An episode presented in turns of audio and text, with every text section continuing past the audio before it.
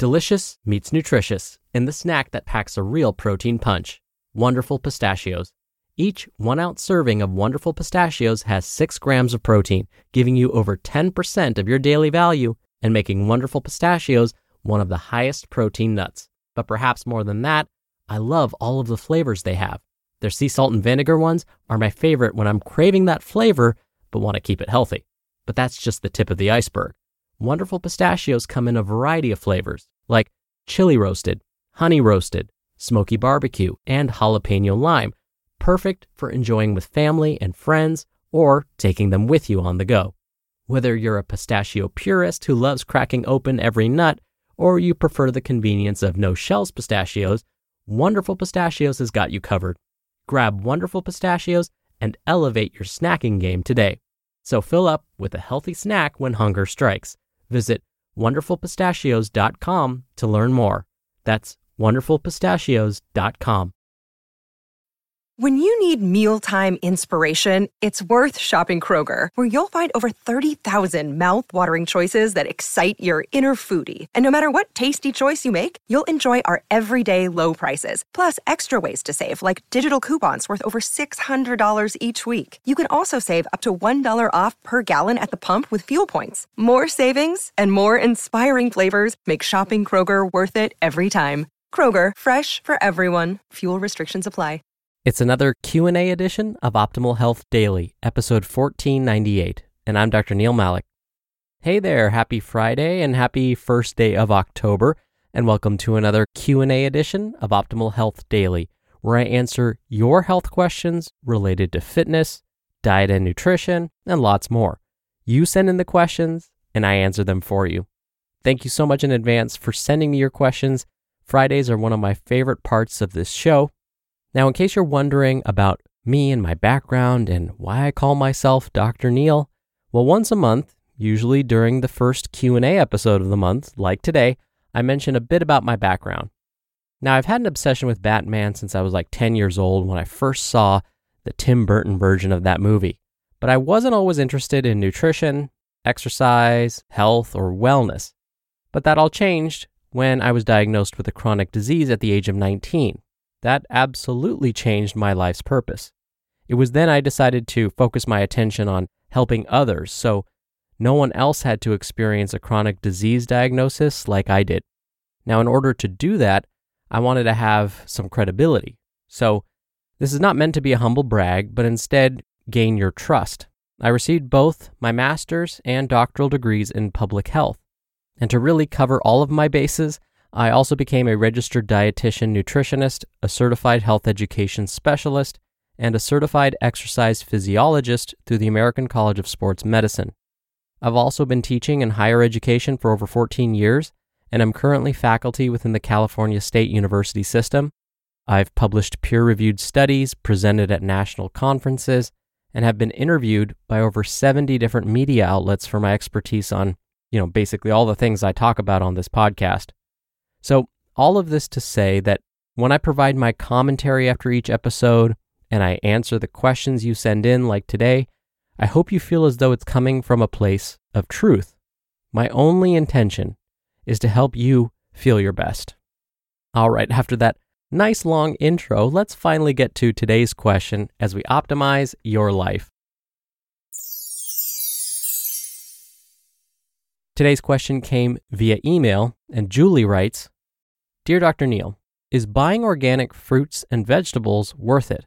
If I can't afford the price, what's the best way to minimize my exposure to possibly harmful chemicals? Thanks. Thank you so much, Julie, for taking the time to send in your question. One of the concerns with consuming produce that is grown conventionally, meaning not organically, is exposure to pesticides there have been associations between long term pesticide exposure and certain diseases, like cancer. Now, most health agencies recommend that we should limit our exposure to certain pesticides. Now, in the United States, the Environmental Protection Agency, the Food and Drug Administration, and the Department of Agriculture are responsible for approving and regulating pesticides.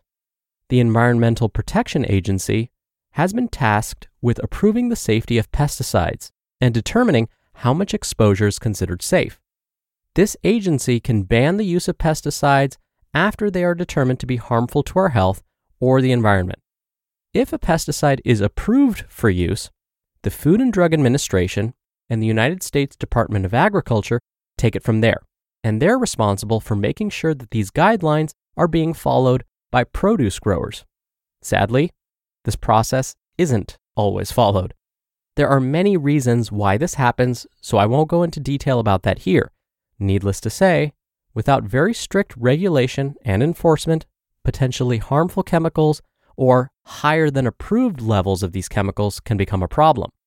According to a study conducted at the University of Washington, those that consumed mostly organic produce had lower levels of pesticide residues in their urine, which is a way to help determine pesticide exposure. Therefore, it's possible that consuming organic foods, produce in particular, may help reduce exposure to pesticides. Now, every year, a separate organization called the Environmental Working Group creates their list of 12 produce items that contain the highest levels of pesticide residues. They affectionately call this the Dirty Dozen. Now, I need to be clear here. What I'm sharing is specific to the United States. Each country has their own set of standards. In Europe, for example, many of the pesticides that are approved in the US are banned there. Now, here's what's particularly scary for those of us in the US there are companies that still manufacture chemicals that are banned for use on US soil. Now, you may be thinking, that's not so scary. Well, that's because that's not the scary part. These US produced chemicals are sold and shipped to other countries for use on their farms where they grow produce and livestock. Here's the really scary part. We then purchase the very same foods that are being grown on these farms in other countries where they're using these banned chemicals that we just sold them and we re import them back into the US. So from there, they end up on our grocery store shelves for our consumption. This is what's known as the circle of poison. Fun, no? So, when it comes to pesticides and health risks, we need to think about how frequently we consume certain foods and in what quantities. For example, kale, as you're soon going to hear, is found on this dirty dozen list, meaning it typically contains lots of pesticide residues. So, if you eat kale fairly often year round, then I would suggest you purchase organically grown kale. On the other hand, if you hardly ever eat kale, then it may not be a big deal to purchase a variety that's conventionally grown. Now, think about those foods that you consume quite often and consider switching to purchasing a certified organic version if you can. So, without further ado, here is the Environmental Working Group's 2021 list of fruits and vegetables with the highest pesticide residues 1. Strawberries. 2. Spinach. 3. Kale, collard, and mustard greens. 4. Nectarines. 5. Apples. 6. Grapes. 7. Cherries. 8. Peaches. 9. Pears. 10. Bell peppers and hot peppers. 11. Celery. And 12. Tomatoes. So these foods contain the highest pesticide residues. If you consume these foods often, maybe consider buying them organic. Now, luckily, the Environmental Working Group also publishes what they call the Clean 15. These are foods that contain the fewest amounts of pesticide residues. So these foods include 1. Avocado, 2. Sweet corn, 3. Pineapple, 4. Onion, 5. Papaya, 6. Frozen sweet peas, 7. Eggplant, 8. Asparagus, 9 broccoli, 10 cabbage, 11 kiwi, 12 cauliflower, 13 mushrooms, 14 honeydew melon, and 15 cantaloupe. Now, you may have noticed that many of the Clean 15 are foods that have thick peels or peels that we really don't eat. You can purchase conventionally grown foods with inedible or thick peels if you want to save money and still lower your risk of pesticide exposure. Now, these lists only include fruits and vegetables, no animal products. What we know is that as we move up the biological chain from fruits and vegetables to animal products, the potential for pesticide exposure increases, This is due to something called biomagnification. So, as often as possible, whenever I purchase animal products like meat, poultry, eggs, or dairy, I buy organic to help reduce my exposure. So now the question is are there any health consequences from being exposed to too many of these chemicals? Well, it's hard to know exactly how many individuals are exposed to pesticides at any given time. As I mentioned before, if someone eats mostly organically grown food, they probably have fewer pesticide residues in their body when compared to someone who eats food that's more conventionally grown. And unfortunately, there's no way to avoid all pesticides, even if you were perfect and made sure to purchase all organic everything, you would still be exposed to pesticides. That's because they're often used not just in agriculture, but as bug sprays and rodenticides in our homes and offices. And the other thing is, how do scientists test for pesticide exposure?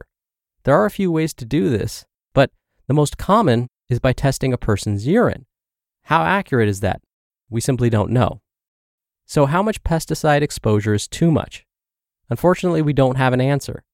Various U.S. governmental agencies have created guidelines for certain chemicals and have established thresholds for those chemicals. However, these thresholds are based on animal studies. So, right now, there isn't a clear recommendation for all pesticides across the board. Most scientists, however, agree we probably want to limit pesticide exposure as much as possible, especially in younger children and those that are pregnant. So, in summary, it is a good idea to reduce your pesticide exposure as much as possible. One way to do this is to consider buying organic or locally grown foods. Why locally grown? Well, in theory, if the food came from somewhere local, the growers didn't need to worry about preserving it. Hopefully, they picked the produce and got it to you in a relatively short period of time, and no pesticides were needed. Now, what if you aren't able to purchase organically grown foods all the time, especially those on the Dirty Dozen list? Well, the best thing to do in that case would be to rinse and scrub the fruits and vegetables before you consume them, especially those with thin peels or skins. Rinse them under cool, running water, and again, be sure to scrub them. Researchers have found that water and friction are pretty darn effective at removing most pesticides on our produce. When it comes to animal products, if you can splurge just a little bit and purchase certified organic foods, that would be ideal. If you do these things, this will hopefully reduce your exposure significantly.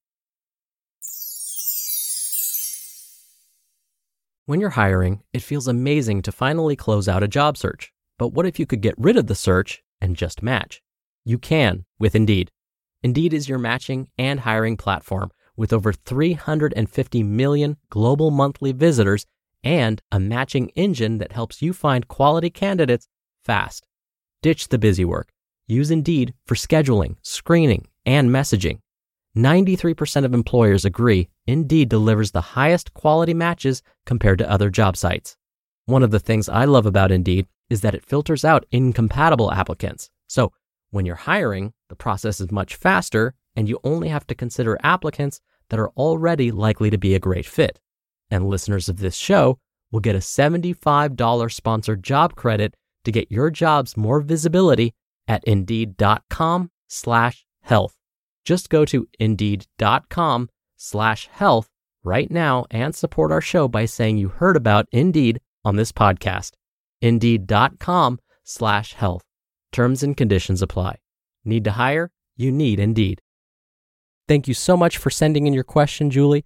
You're going to be entered into a very small raffle every month to win a book. And don't forget, you can send in your question by emailing it to health at oldpodcast.com, or you can send in your audio question. Yes, we still take those at oldpodcast.com slash ask. Lastly, you can call in your question. The number is 61 I love OHD. All right. Thank you so much for listening every day. Thank you for listening all the way through. I hope you have a wonderful start to your weekend, and I'll see you back here tomorrow where your optimal life awaits.